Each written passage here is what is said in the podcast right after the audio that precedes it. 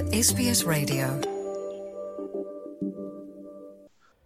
ਪਿਆਰੇ ਦੋਸਤੋ, ਇਸ ਸਾਲ ਵਿਗਿਆਨ ਜਗਤ ਵਿੱਚ ਅਸੀਂ ਅਵਿਸ਼ਵਾਸਯੋਗ ਸਫਲਤਾਵਾਂ, ਮਹੱਤਵਪੂਰਨ ਚੇਤਾਵਨੀਆਂ ਅਤੇ ਸਾਡੇ ਕੁਝ ਮਹਾਨ ਵਿਗਿਆਨੀਆਂ ਵੱਲੋਂ ਇੱਕ ਅਨਿਸ਼ਚਿਤ ਭਵਿੱਖ ਵਿੱਚ ਰਾਹ ਪੱਧਰਾ ਕਰਨ ਵਿੱਚ ਮਦਦ ਕਰਦੇ ਹੋਏ ਦੇਖਿਆ ਹੈ ਪਾਰਸ ਨਾਗਪਾਲ ਦੀ ਜ਼ੁਬਾਨੀ, ਇਸ ਮੁਤਲਕ ਪੇਸ਼ ਹੈ ਇਹ ਖਾਸ report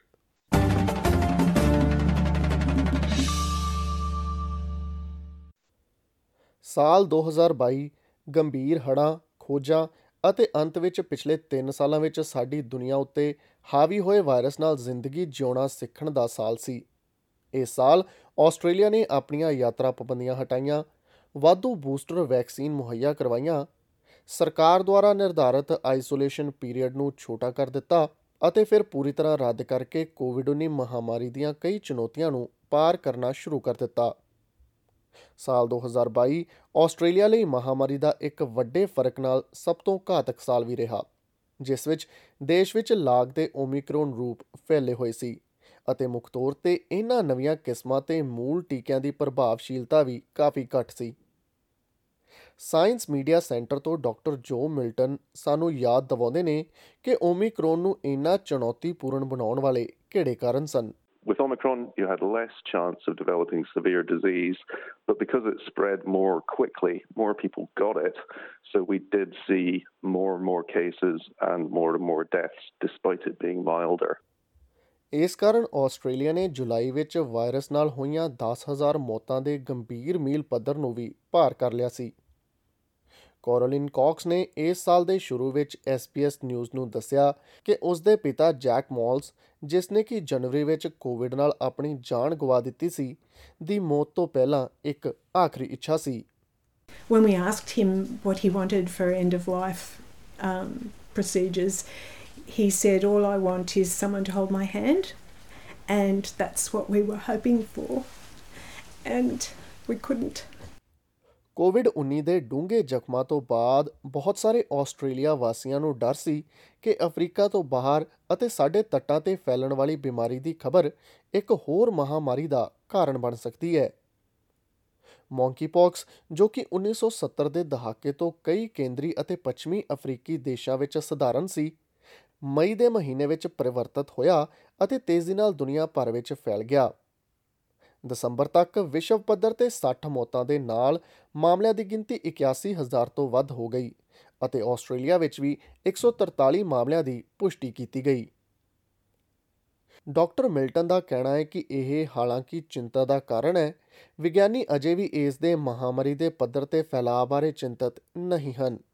So it's spreading fast, but the, the really good news on monkeypox is that the vaccines we've got for smallpox, which have been around forever, uh, they're very effective in preventing the disease because it, it, the two diseases are reasonably closely related. So that's kind of meant that we can probably be a little bit less scared of monkeypox. It's not going to go as crazy as COVID, we're hoping.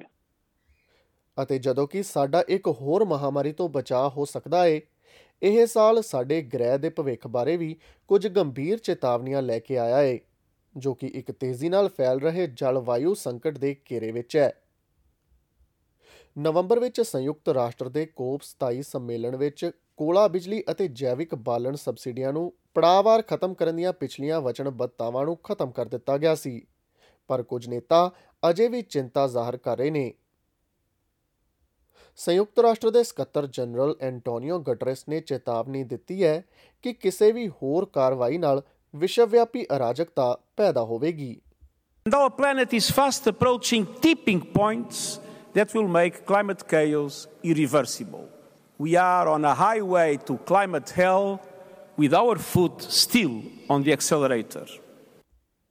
2022 ਨੇ greenhouse ਗੈਸਾਂ ਦੇ ਪੱਧਰ ਸਮੁੰਦਰੀ ਤੇਜ਼ਾਬੀਕਰਨ ਅਤੇ ਸਮੁੰਦਰਾਂ ਦੇ ਪੱਧਰ ਵਿੱਚ ਰਿਕਾਰਡ ਤੋੜ ਵਾਧਾ ਦੇਖਿਆ ਇਸ ਦੌਰਾਨ ਸਾਡੇ ਲਗਾਤਾਰ ਤੀਜੇ ਸਾਲ ਲਾਨੀਨਾ ਜਲਵਾਯੂ ਪ੍ਰਣਾਲੀ ਦੇ ਸ਼ਿਸ਼ਟਾਚਾਰ ਨਾਲ ਅਸੀਂ ਫਰਵਰੀ, ਮਾਰਚ, ਮਈ, ਜੁਲਾਈ, ਅਕਤੂਬਰ ਅਤੇ ਨਵੰਬਰ ਵਿੱਚ ਆਸਟ੍ਰੇਲੀਆ ਦੇ ਸਭ ਤੋਂ ਭੈੜੇ ਰਿਕਾਰਡ ਕੀਤੇ ਗਏ ਹੜ੍ਹਾਂ ਵਿੱਚੋਂ ਕੁਝ ਦਾ ਅਨੁਭਵ ਕੀਤਾ।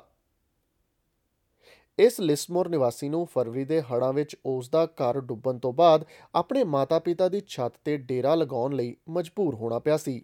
Water started to come into the house, so um, I was on the phone to my best mate, and he said, "Mate, you got to get out of there because if you don't get out now, and something happens, you're never going to get out." So, um, one of the neighbours was driving around in his boat helping people, so I just got a lift up to my mum and dad's, and they were on the roof, and we've been camped up on the roof there since about oh, six o'clock this morning, five o'clock this morning. ਇਨ੍ਹਾਂ ਅਤਿਅੰਤ ਮੌਸਮ ਦੀਆਂ ਘਟਨਾਵਾਂ ਨੇ ਬਹੁਤ ਸਾਰੇ ਜੱਦੀ ਜਾਨਵਰਾਂ ਨੂੰ ਰਿਹਾਇਸ਼ ਤੋਂ ਵਾਂਝੇ ਕਰ ਦਿੱਤਾ ਇਸ ਸਾਲ ਦੇ ਸ਼ੁਰੂ ਵਿੱਚ ਫੈਡਰਲ ਸਰਕਾਰ ਦੁਆਰਾ ਕੁਆਲਾ ਨੂੰ ਅਧਿਕਾਰਤ ਤੌਰ ਤੇ ਕੁਈਨਜ਼ਲੈਂਡ, ਨਿਊ ਸਾਊਥ ਵੇਲਜ਼ ਅਤੇ ਆਸਟ੍ਰੇਲੀਅਨ ਰਾਜਧਾਨੀ ਪ੍ਰਦੇਸ਼ ਵਿੱਚ ਆਬਾਦੀ ਬਾਰੇ ਖਾਸ ਚਿੰਤਾ ਦੇ ਨਾਲ ਇੱਕ ਖਤਰੇ ਵਾਲੀ ਪ੍ਰਜਾਤੀ ਵਜੋਂ ਘੋਸ਼ਿਤ ਕੀਤਾ ਗਿਆ। ਸਾਇੰਸ ਮੀਡੀਆ ਸੈਂਟਰ ਦੇ ਡਾਕਟਰ ਜੋਏ ਮਿਲਟਨ ਦਾ ਮੰਨਣਾ ਹੈ ਕਿ ਸਾਨੂੰ ਅਜੇ ਵੀ ਕਿਸੇ ਵਿਨਾਸ਼ਕਾਰੀ ਦ੍ਰਿਸ਼ ਤੋਂ ਡਰਨਾ ਨਹੀਂ ਚਾਹੀਦਾ ਕਿਉਂਕਿ ਸਾਡੇ ਕੋਲ ਅਜੇ ਵੀ ਦੱਖਣੀ ਆਸਟ੍ਰੇਲੀਆ ਅਤੇ ਵਿਕਟੋਰੀਆ ਵਿੱਚ ਇਹਨਾਂ ਦੀ ਵੱਡੀ ਆਬਾਦੀ ਉਪਲਬਧ ਹੈ। We might be able to repopulate uh, the koalas in other areas using animals from those populations. So I don't think they're you know they're not about to disappear entirely, but they're definitely in big trouble. ਇਸ ਸਾਲ ਵੀ Australia ਦੀਆਂ ਸ਼ਹਿਦ ਦੀਆਂ ਮੱਖੀਆਂ ਦੀ ਆਬਾਦੀ ਇੱਕ ਹਮਲਾਵਰ ਪ੍ਰਜਾਤੀ ਦੁਆਰਾ ਖਤਰੇ ਵਿੱਚ ਸੀ। ਵਰੋਆ ਵਿਨਾਸ਼ਕਾਰੀ ਦੇਖਣ ਜੂਨ ਵਿੱਚ ਸਾਡੀਆਂ ਸਰਹੱਦਾਂ ਤੋਂ ਦਾਖਲ ਹੋ ਗਿਆ। ਸਫਲਤਾਪੂਰਵਕ ਰੋਕਥਾਮ ਉਪਾਵਾਂ ਦੇ ਸਾਲਾਂ ਬਾਅਦ ਵੀ ਨਿਊਕਾਸਲ ਵਿੱਚ ਪਹਿਲੀ ਵਾਰ ਇਸ ਦੀ ਖੋਜ ਕੀਤੀ ਗਈ। ਮੱਖੀਆਂ, ਜੋ ਕਿ ਵਰਕਰ ਮਧੂ ਮੱਖੀਆਂ ਨੂੰ ਖਾਂਦੀਆਂ ਨੇ, ਦਾ ਕਾਲੋਨੀ ਕੋਲੈਪਸ ਡਿਸਆਰਡਰ ਦੇ ਪਿੱਛੇ ਇੱਕ ਪ੍ਰਮੁੱਖ ਕਾਰਨ ਹੋਣ ਦਾ ਸ਼ੱਕ ਹੈ, ਜਿਸ ਨੇ ਕਿ ਪੂਰੀ ਦੁਨੀਆ ਵਿੱਚ ਛਪਾਕੀਆਂ ਨੂੰ ਤਬਾਹ ਕਰ ਦਿੱਤਾ ਹੈ।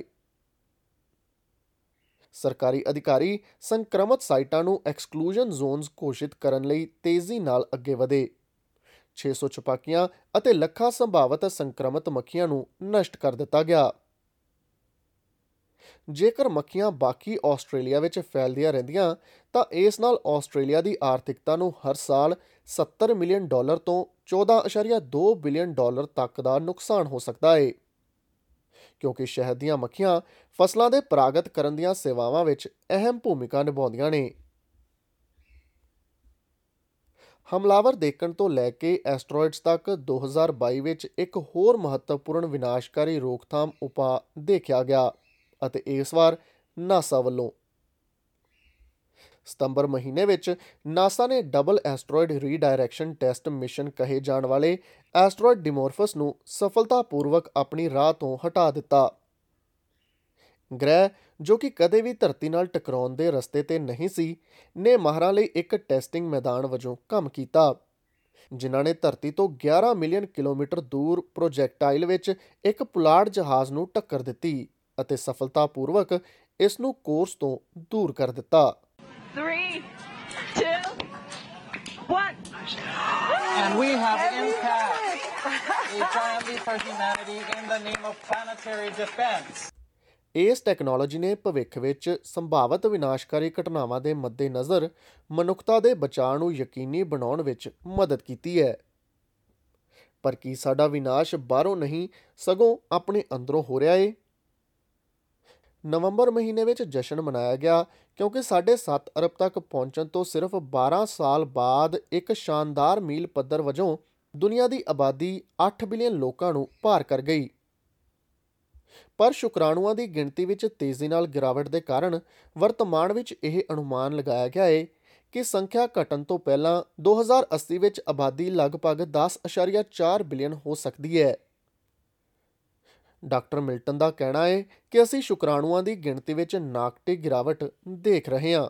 So we're looking at a sperm count fall of an average of 62.3%, so more than half between 1973 and 2018, and we just don't know why that's happening.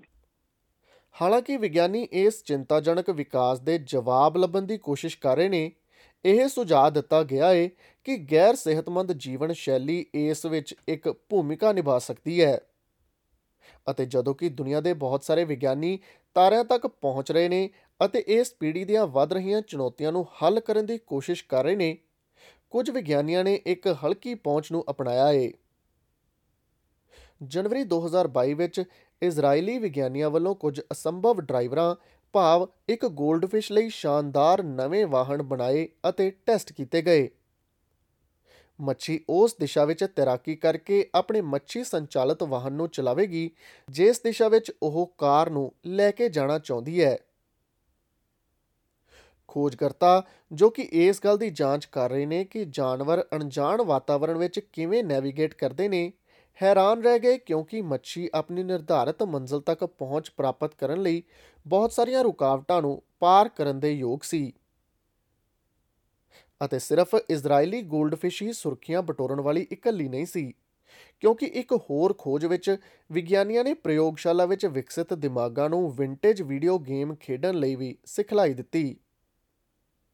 Australian ਵਿਗਿਆਨੀਆਂ ਨੇ ਆਪਣੇ ਯੂਕੇ ਅਤੇ ਕੈਨੇਡੀਅਨ ਸਹਿਯੋਗੀਆਂ ਦੀ ਇੱਕ 8 ਲੱਖ ਸੈੱਲਾਂ ਦਾ ਦਿਮਾਗ ਵਿਕਸਿਤ ਕਰਨ ਵਿੱਚ ਮਦਦ ਕੀਤੀ, ਜਿਸ ਨੂੰ ਕਿ ਉਹ ਡਿਸ਼ ਬ੍ਰੇਨ ਕਹਿੰਦੇ ਨੇ।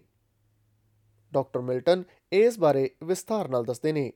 So they did that by connecting electrodes that could stimulate the cells, and uh, the electrodes on the different sides, so the left and right electrode, told DishBrain which side the ball was on, and then the frequency of those signals told it how far away the ball was from the paddle. And the DishBrain learned to play Pong in just five minutes.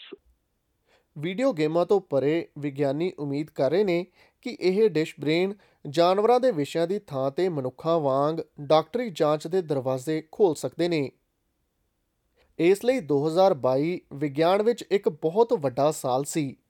ਅਜੀਬ ਖੋਜਾਂ, ਮਹੱਤਵਪੂਰਨ ਤਰੱਕੀਆਂ ਅਤੇ ਆਉਣ ਵਾਲੀਆਂ ਸੰਭਾਵੀ ਤਬਾਹੀਆਂ ਬਾਰੇ ਗੰਭੀਰ ਚੇਤਾਵਨੀਆਂ ਨਾਲ ਭਰਪੂਰ ਸੀ। ਤੁਸੀਂ 2023 ਵਿੱਚ ਵੀ SBS ਨਾਲ ਬਣੇ ਰਹਿਣਾ, ਕਿਉਂਕਿ SBS ਨਿਊਜ਼ ਆਉਣ ਵਾਲੀਆਂ ਸਾਰੀਆਂ ਪ੍ਰਮੁੱਖ ਵਿਗਿਆਨਕ ਕਹਾਣੀਆਂ ਦੇ ਨਾਲ-ਨਾਲ ਕੁਝ ਅਜੀਬ ਕਹਾਣੀਆਂ ਦੇ ਵੇਰਵੇ ਵੀ ਤੁਹਾਡੇ ਨਾਲ ਸਾਂਝੇ ਕਰੇਗਾ ਇਹ ਕਹਾਣੀ SBS ਨਿਊਜ਼ ਤੋਂ ਸੈਮ ਡੋਵਰ ਦੀ ਮਦਦ ਦੇ ਨਾਲ ਪੰਜਾਬੀ ਭਾਸ਼ਾ ਵਿੱਚ ਪਾਰਸ ਨਾਗਪਾਲ ਦੁਆਰਾ ਤੁਹਾਡੇ ਅੱਗੇ ਪੇਸ਼ ਕੀਤੀ ਗਈ ਹੈ You're with SBS Radio.